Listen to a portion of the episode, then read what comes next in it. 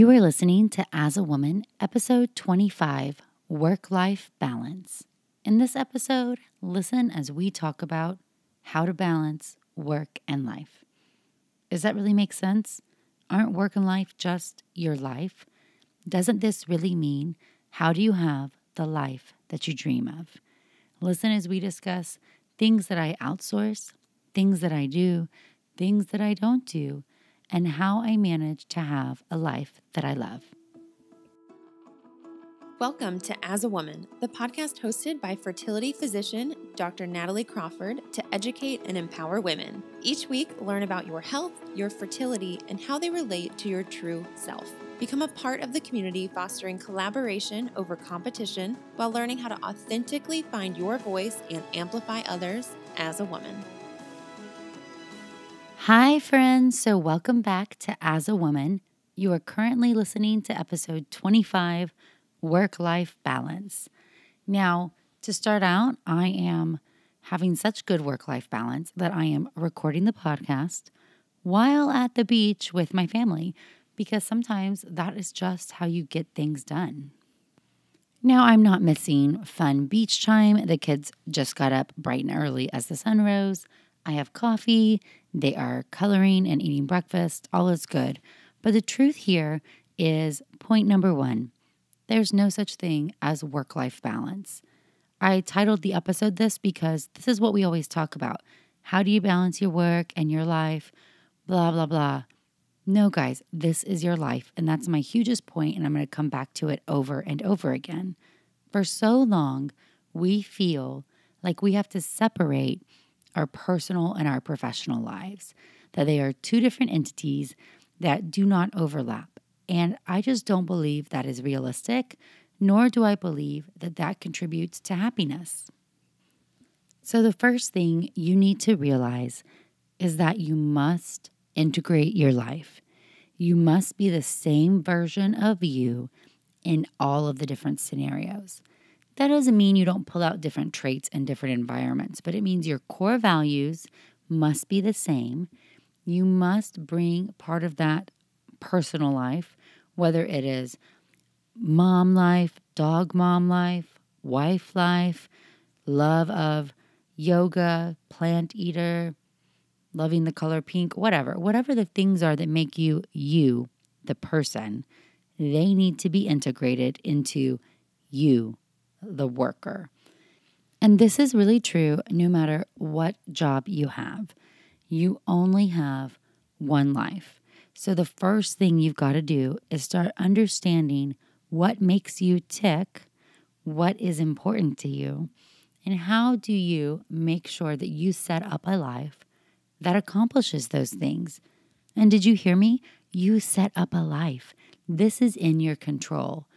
Too often we pass through life going through circumstances, just accepting what is around us as if we have no control over what happens or no control over what comes next. And that is just not true. You are in control, but you have to choose to do so. Things will not happen without goal setting, planning, execution, and action. But that doesn't mean that you are not in control. You are constantly making choices, choices that are either integrating who you are into your work, choices that are setting up what you give your time to, who you give your time to, and what your priorities are. And if the things you are giving your time to are not the things that are your top priority, leave, change, quit, do something. You have all the power. The expectation or the societal pressure that we, specifically as women, place on ourselves to fit into this bubble, to please everyone, to never rock the boat or cause conflict, and to settle is outrageous. Stop settling. Maybe I should rename the episode right now Girl, Stop Settling. Because really, I feel like that is the root of our problem when it comes to work life balance this is what I'm settling for, even though it's not really my priority or something that's important to me. And therefore, I'm not happy, but I'm just going to keep on trucking. What does that do? It leads to depression, unhappiness, burnout. You will make choices that are not in line with who you really are to try to adjust to the environment. It is not healthy for you. Okay, so listen to this. You must pick a career that you love. Now, you don't have to have a career. I don't care at all. I have a career. I love my career. It makes me a more multidimensional person and brings me so much personal satisfaction. But that's the catch. That's me. It's kind of a selfish reason. I mean, it makes me happy and makes me better. Therefore, I have a career. But you could be listening to this and be a stay at home mom, or maybe you don't want to have a big career, or maybe your career looks super different than mine. I don't care. I certainly do not want everyone listening to say, oh man, crap, I need to go be a doctor because Nat is really happy with that job. I love being a physician. I have not always been happy with my job. So let's just touch on that. I know I've talked about it in previous episodes, but I think it's important if you're catching this one without the others to know where I'm coming from. I always wanted to be a doctor. That was ingrained in me from a very young age. My grandfather was a psychiatrist and he loved the autonomy he loved caring for patients, and he had so much personal satisfaction from his line of work. And he always said, When do you selfishly get to take care of people, yet have it satisfy your own needs at the same time? And that is what medicine was for me. I loved the science behind it, always fascinated by the body, going to be a doctor. Every choice I made through undergrad was all to the doctor goal. I didn't know what kind of doctor I was going to be. I matched into emergency medicine for many different reasons. Some of them being I didn't have great mentorship, I loved clinical medicine, I liked being on the front lines and taking care of people. I wanted good work life balance, so I chose it. And did you hear that last reason? I wanted good work life balance. Everybody peripheral who maybe knew me a little or not super well was saying, Oh, Nat, if you want to be a mom, then you need to have a job that's going to let you be a mom. You can't work these crazy doctor hours. You can't be an OBGYN and be a mom. You need to have more time for your work life balance. And here I am, however old we are in medical school, like 23, 24, listening, thinking, oh my gosh, these people are so right. I want to be a mom. I need to have a job that will let me be a mom. And ER has shift work, and you can leave your work at the door and go home, and you're not on call or following up with patients. Yep, okay, that really sounds good, right? It sounded nice to me too. However, when I matched into ER, those of you who know me or who are listening to this, spoiler, I'm not an ER physician. I am not in emergency medicine. I'm a fertility doctor. So that was not at all right for me. I chose something wrong for me based on everybody else and all of their opinions on my life and on my own fears. I settled for a job that was not appropriate and a career path that wasn't in line with who I really am and what's really important to me in order to try to have a better work life balance. And after a lot of talking to the people who really are close to me, deep introspection, goal setting, journaling, understanding why I went into medicine in the first place, I clearly saw EM was wrong and I switched. And OBGYN was the field that I chose. And the chatter there was real, real loud like, girl, your work life balance is going to suck. OBGYN is so hard. It is a residency full of mean girls. What are you doing? Why are you going to repeat an intern year? Why are you going to go through longer training only to have 24 hour calls or be on phone call all the time or have your patients be so needy, etc., etc., blah, blah, blah. The point was that didn't matter. At some point, I realized one of the truest things and the biggest piece of advice I give to one of the top questions that I get on my social platforms and that is help me pick a career or a specialty. Or more accurately, I want to do XYZ, but I am afraid of the work life balance. That's really it. I get questions about work life balance. I get asked if fields are too hard or too difficult or going to set us up for failure. And this is what I always say you are setting yourself up for failure if you don't pick something that you love. Medicine, a career, any job, any job on earth. When you have a baby, if you want to have a baby, and you leave that baby to go to the hospital, to go to the office, to get in the car, to ride on the subway, and you leave your baby in the care of somebody else, if you don't love what you do, if it doesn't spark a fire inside your soul, you're set for failure, guys. It's never going to be worth it. You must love the meat of it, the content. And it doesn't have to be medicine or a certain field, it could be law or teaching or anything. It needs to spark you. This needs to be the thing that makes you feel more like you. And did you hear that? It makes you feel more like you. That's really the goal. For most of us, we will spend a significant amount of our time at our job, whatever our job is. So it needs to make sense to you. It needs to be something you love.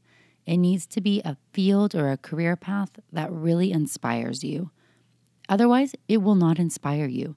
You will burn out. You will leave. You will be unhappy and unsatisfied. And guess what, guys? You can change. You can totally change your mind, change your path. You have all the power. You really do. But I totally get it. Change is not at all easy. It is difficult. It's a huge setback. So it would be optimal if we could just pick something that would meet our needs from the get go. But understand this if you are making career decisions with fear guiding you, I am afraid of my work life balance if I choose this concept, law, teaching, medicine, etc., even though I love it, you're up for failure anyway. So set yourself up for success by understanding what makes you tick, what you love, what you don't love, and what's the truth of what's important to you. For me, I really love people. I like the connections with people. I'm a doctor to take care of people. And the ER was great, and I got to take care of a lot of people. However, I wanted more. I wanted to know the story of each person, and I wanted to play a bigger long term role. And selfishly, I really needed to know if I did the right thing or not. Did they ever get to their goal? Did they ever get better, whatever better means? Does the problem they came to see you for, did you help them with that? That's something that I needed that was never going to truly exist in the emergency room. And my friends in the ER who are amazing ER physicians, man, they walk in, they take care of each person, they leave feeling very satisfied. And that wasn't me. And that was a huge part of changing to OBGYN because I love women's health and I love that you can take care of people throughout a whole problem. You can have continuity and play a bigger role in their life. I love being a fertility doctor. That means I did four years of OBGYN and a three year fellowship in REI. It's real easy now to sit here on the backside of that, three years into practice, and say, I chose right. That was so easy. It wasn't so bad. I'm not going to lie, I being an OBGYN resident is hard stuff. But I was inspired every day. I loved taking care of women. I really loved women's health. It was fueling me to play such a crucial role in their life. And guys, I love fertility. I love it. I love the endocrine system. I love our hormones. I love the science. I love the tech. I love the patients. I really love my job. But loving your job and loving your job are different things. My first job out of training was not the perfect job for me. And there's a lot of different reasons why I took that job, and we could, and we probably will, do a whole podcast on that sometime because I was not prepared for what it meant. Nobody in medical training prepared me to ask the right questions negotiate a contract know what to look for when it came to private practice life. And I stayed in a job with very poor work life balance from my own choosing, I chose to stay there too long out of fear. I was afraid. And when I finally got over that and quit my job and found a new one that suited me much better, I'm night and day different. So even in a field that I loved, I was really not happy. And it's almost like you can't fully see it in the moment. You overwork to try to make yourself happy. I'm not happy, so I'm going to work harder and give more to this thing to try to make it work because I'm so afraid of what leaving means. And you're almost oblivious to how unhappy you are because you're so stuck in the hole underground, digging deeper, deeper, deeper. All that put aside, fear was a driving factor there. And I was allowing myself to be in a position that wasn't good because I didn't know what to ask for or how to ask for it or that I could ask for it. And so I'll take a brief pause and say, this episode is sponsored by Pinnacle Conference. It's really not sponsored by that, but that career transition right there was the nidus for us to start forming Pinnacle Conference. When I reached out to my friends and finally realized I can't do this anymore, maybe I should leave medicine. I was that burnt out. And they all said, Nope, you're going to leave that job. And we started the discussion where Rupa Wong said, Hey, wouldn't it be great? I've always wanted to have a resource for women, a conference to talk about all the things nobody teaches us about contract negotiation, leadership, finances, how to have private practice work for you. And work life balance will certainly be one of the things we talk about there. And Pinnacle Conference, you can go to pinnacleconference.org. It's going to be in Dallas, Texas, and it will be December 6th. That's a Friday evening, starts at 8 p.m., and it will go till Sunday morning, December 8th at 9 a.m. If you want to get on the email list, pinnacleconference.org, sign up. Those on the email list will be able to register first when it opens soon. But the point of what I'm trying to say is that two different times in my professional life, I had really bad work life balance, largely because the work side wasn't working for me, because I had made choices that didn't fit me. I then felt trapped into those choices and was trying to make them work by working harder and it didn't make any sense. And I was afraid to leave. When I finally did leave, and I got to the point in both circumstances where I said, you know, I've got to do what's right for me. Otherwise, why am I doing this? Why am I giving so much of my time and my energy and my effort and my soul into something that's not fitting me? And in both of these circumstances, leaving, being able to understand myself better, pick something that suited me more, it was life changing. It really re inspired me. But to the number one question, work life balance does not at all exist without loving your work. Make sure that it is what is sparking your fire. Don't settle for a career path that isn't the right one for you because this is your one life. And you know what? I don't care. I don't care if you're 22 or 28. 35, 42, 56, 61, whatever, however old you are. This is your one life. Why are we not doing the things that we love? So, work life balance doesn't exist without loving your work. And that is on multiple levels. One is the actual type of work you do, two is your actual day to day work. So, when I left my job to get my new job, uh, one, my new job is amazing. I love it all my patients who came over with me, when they see me, they're like, oh my gosh, you're so happy here. I love this office. And that means so much to me. One, to have your patients follow you is a huge honor, and it's very humbling to have them take the time to fill out paperwork and schedule appointments and find new buildings, get on a waiting list, ship their embryos over. That stuff is meaningful. That's why you do a job. But I negotiated that contract very different. I was in a position saying, you know, if I'm not happy, ain't nobody happy. And this is my one life. And I want to be a mom. I'm a mom. I have young kids and I do not see them nearly enough. Part of the old job was really the expectations and the work life balance and the hours were just a little bit different. And I set them really clear in my new contract. These are the hours I'm going to work. This is how many days I can work. This is the money I need to make, etc. Very empowering when the answer on the other end of the phone is, Yep, we can do that. Get you a contract next week. Very different than, Can I? or How about? Maybe we could. I was thinking, there was none of that. It was, I need this. I need this. To make this work, I need this. And that's because I had learned it would be really dumb to set myself up for failure again. Meaning, I just had realized that it wouldn't be worth it for me. I wouldn't be happy if all of myself was going towards my work and I couldn't carve out any other time for my family or my kids or my other interests, like you guys in this podcast.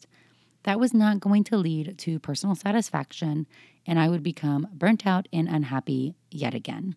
So I asked for things differently with the real belief that if I couldn't make things the way I wanted them, then it wasn't right for me and I could find something else because I'm smart, amazing, powerful, wonderful, whatever. I just felt like I could do it.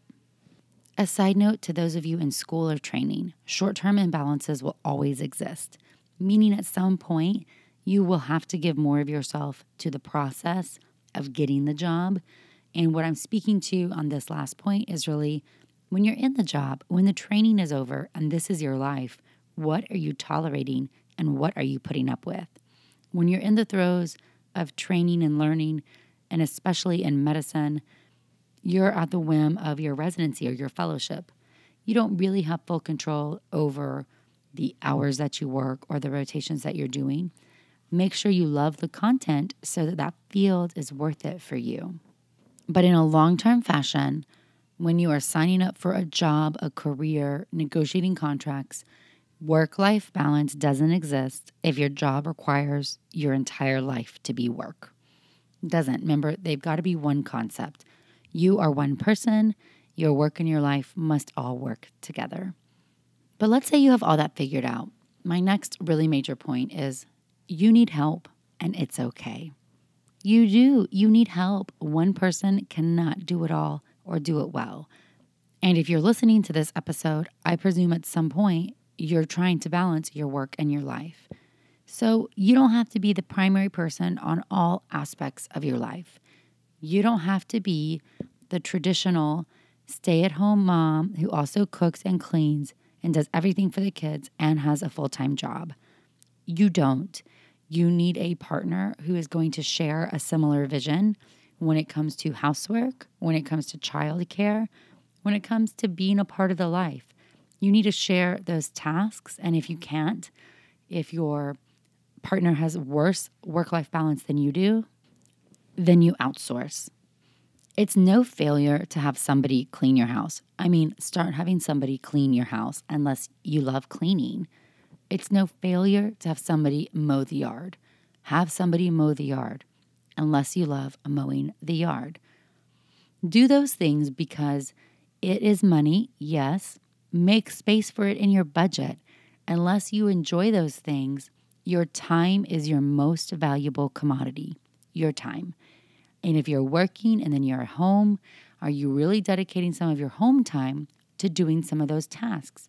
Are you really scrubbing toilets? Is that highly important to you that it's taking away from the time you could be with your spouse or with your friends, with your family, with your kids.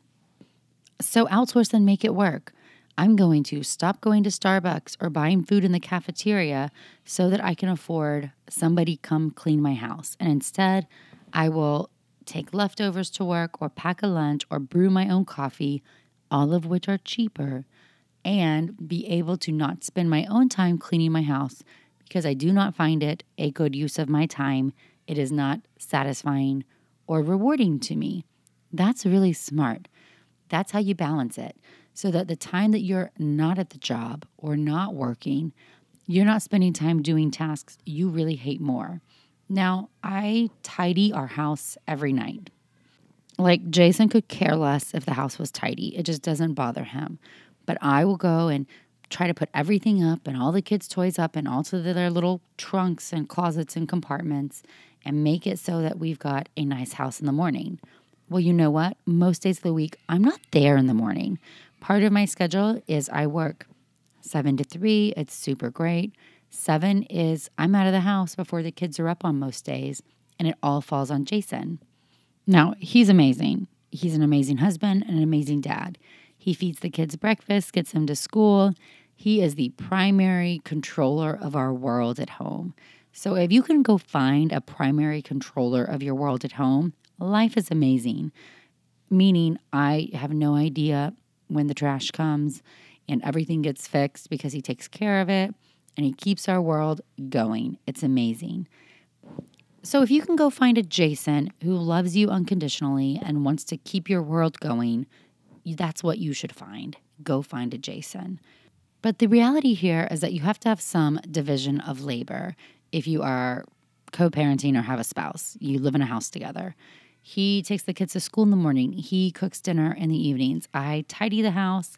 I get the kids to doctor's appointments and I do the taxes. He does like everything else. And by do the taxes, I mean I get all the things together to send to the accountant. It's, anyways, not that big of a deal. But we make it work.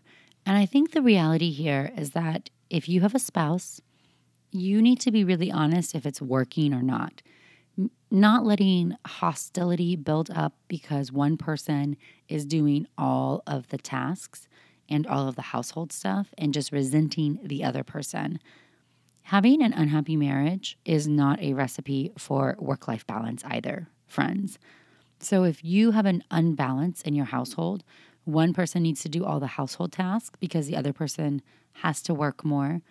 I mean, that's every medical resident I ever have met, right? If you're married to a non medical spouse, you guys have a really different lives. Or if one of you is in a much more demanding path of residency training, one person can't contribute the same. That's okay. It doesn't have to be equal or the same to be meaningful. It has to be real. It has to be open and transparent. So, saying, Hey, Jay, I know that I am not here as much because I work more than you do, or I'm out of the house working more than you do. But what are the things you don't like, or what are the things that I can do that can help the most? And if it is tidy the house, do the kids' bedtimes, set out all the things they need for the next day, I can do those things. So, making sure you're having open and honest discussions with whoever you are cohabitating with is really crucial to make sure that you're not building up resentment and hostility to your number one support person. You need your number one support person. So, outsource what you can and have real, honest discussions about what you can and cannot do and what your cohabitant can and can't do, and make a game plan. What is working? Who's doing what? Don't let things sit under the radar and build up to the point where somebody's unhappy. Life is too short. This is your one life. You need to make it work. And then my last key for work life balance is that you need to fill your life with the things that are important to you. Things being people, places, things, whatever it is, you need to fill your life with those things. So, here are things that I fill my own life with. We, every Friday night, get together with our closest friends and our kids. We rotate at people's houses and we order Thai food and we drink wine. Our kids play together and we de stress. Somebody is almost having that night every week. If you're out of town, you're out of town. But it's such a nice time to have quality time with people who we love. And that really keeps us happy and grounded. We love experiences, meaning we don't mind spending money on experiences. We buy Texas football tickets every year because one, happy wife, happy life. We'll say that Jason's the wife in that scenario, but he loves Texas football and he's loved it since the moment I met him and having our kids experience the grandiosity of college football is really important to him. And we love watching them cheer on the band and jump up and down for touchdowns and sing the fight song. That's fun. We take them on trips. In 2019 alone, they've been to LA, New York, to the beach a couple times, to the lake. We go places with our children. we take them places. We go to the Bubble Light show. We go take them to Broadway shows to see the Nutcracker. We just do things with our kids because we love them and that's satisfying for us. So when it comes to money and budgeting, experiences are important to us. And so we will spend more money on experiences than we will on a new fence. Like our fence is falling apart, but it just seems less than optimal for us to spend money on that right now. And those are choices we're making. We are choosing to fill the outer fringe of our life, our time off with traveling, our money on experiences, and that makes us happy. And this is your one life. What are the things that make you happy? I also pay for yoga membership because I love yoga and I'm just don't do it the same if I'm doing it at home. I need to be in a class where somebody is pushing me, and that is me. And Jason loves golf, so he golfs. The truth is, life's not all about money, and you can go do a lot of things that are really free and bring you a lot of joy. You can go to Barton Springs, you can go to Zilker Park. These are Austin things, but the truth is, your town has them too. When it comes to your money, make sure you're spending it on the things you love. Obviously, you probably love electricity and water and your car. So those bill payments, even though they feel burdensome, hey, they're worth it because you enjoy those things.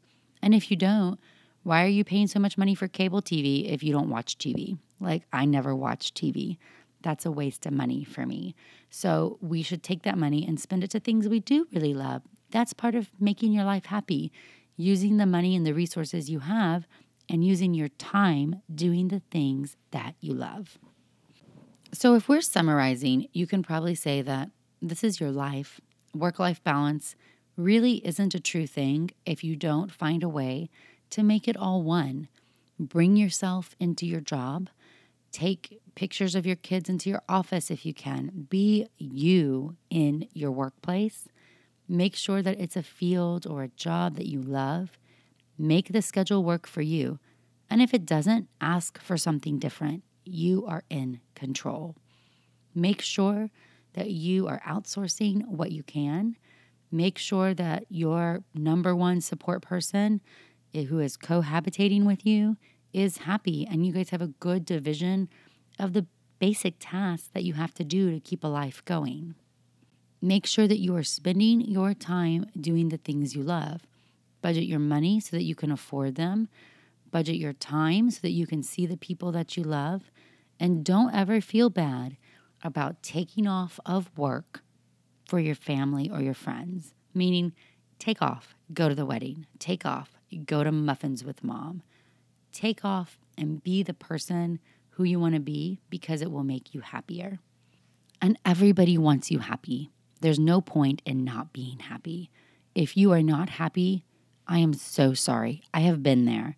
It doesn't mean you're not happy with everything, but one truly unhappy thing, something that's not resonating with you, or when you're not being true to yourself, it rocks your whole world and it prevents you from being happy on a multitude of levels. Figure out what it is and figure out why you need to change because that probably means you need a change. If you're depressed, burnt out, stressed, unhappy, it is okay it will get better. You need to find a way to make sure that your priorities are your real priorities. You need to make sure that the decisions you're making are in line with who you really are and what really matters to you. And the last phase of work life balance is that, girl, it does not exist without organization. You need to have clear goals so that you know what you're trying to accomplish, and you also need to have a plan you need to have organizational systems. I love my Google Calendar on my phone. Man, it has everything in it. We have a family one, I've got a work one, and I also have a social media one where I keep track of all the different things that I need to do, the calls, meetings. We keep track of what we have to do for the kids. It is how we organize our life. You need a way to organize your life. It doesn't have to be electronic, although I highly recommend it. It can be paper, it can be something else. I don't care. But make sure that you are speaking a common language and that you're not stressed out over not knowing what's to come. So plan your day out well. Know what you have to accomplish that day because it's written down somewhere in your calendar. And have a to do list. I start every day with a to do list. Here are the things that I did not accomplish yesterday. Here are the tasks that must be done. Here are the meetings that I have to have. I bullet journal them all on a day to day basis, meaning I have all my calendar and activities on my phone and my appointments and meetings. And then on every day in a Moleskine, I have, okay, today is Tuesday, July 8th, or whatever. And then I'll write out, here's my time appointments, and then a whole big to do list of the things that I need to get accomplished that day. And some of them are tasks carried over that I didn't get done from before, but it keeps me really organized. So if my page is really blank, that's a great day. My day's off, you know, off is in quotation marks. It's really long. It doesn't matter, but you need an organizational system for you that works. All right, friends. Well, I'm going to end this episode. I'm going to go beyond the beach and dig sandcastles now. And I just want to say thanks so much for listening. This is the number one most requested topic is to talk about work-life balance. And I feel really passionately because I've made mistakes. I've learned from them. I'm really happy now, but it took me a long time to understand that it was okay to be true to myself and not listen to other people's expectations. And by understanding what my real goals were and the things that fuel me and inspire me and make me happy, those are the things that set me up to be where I am now.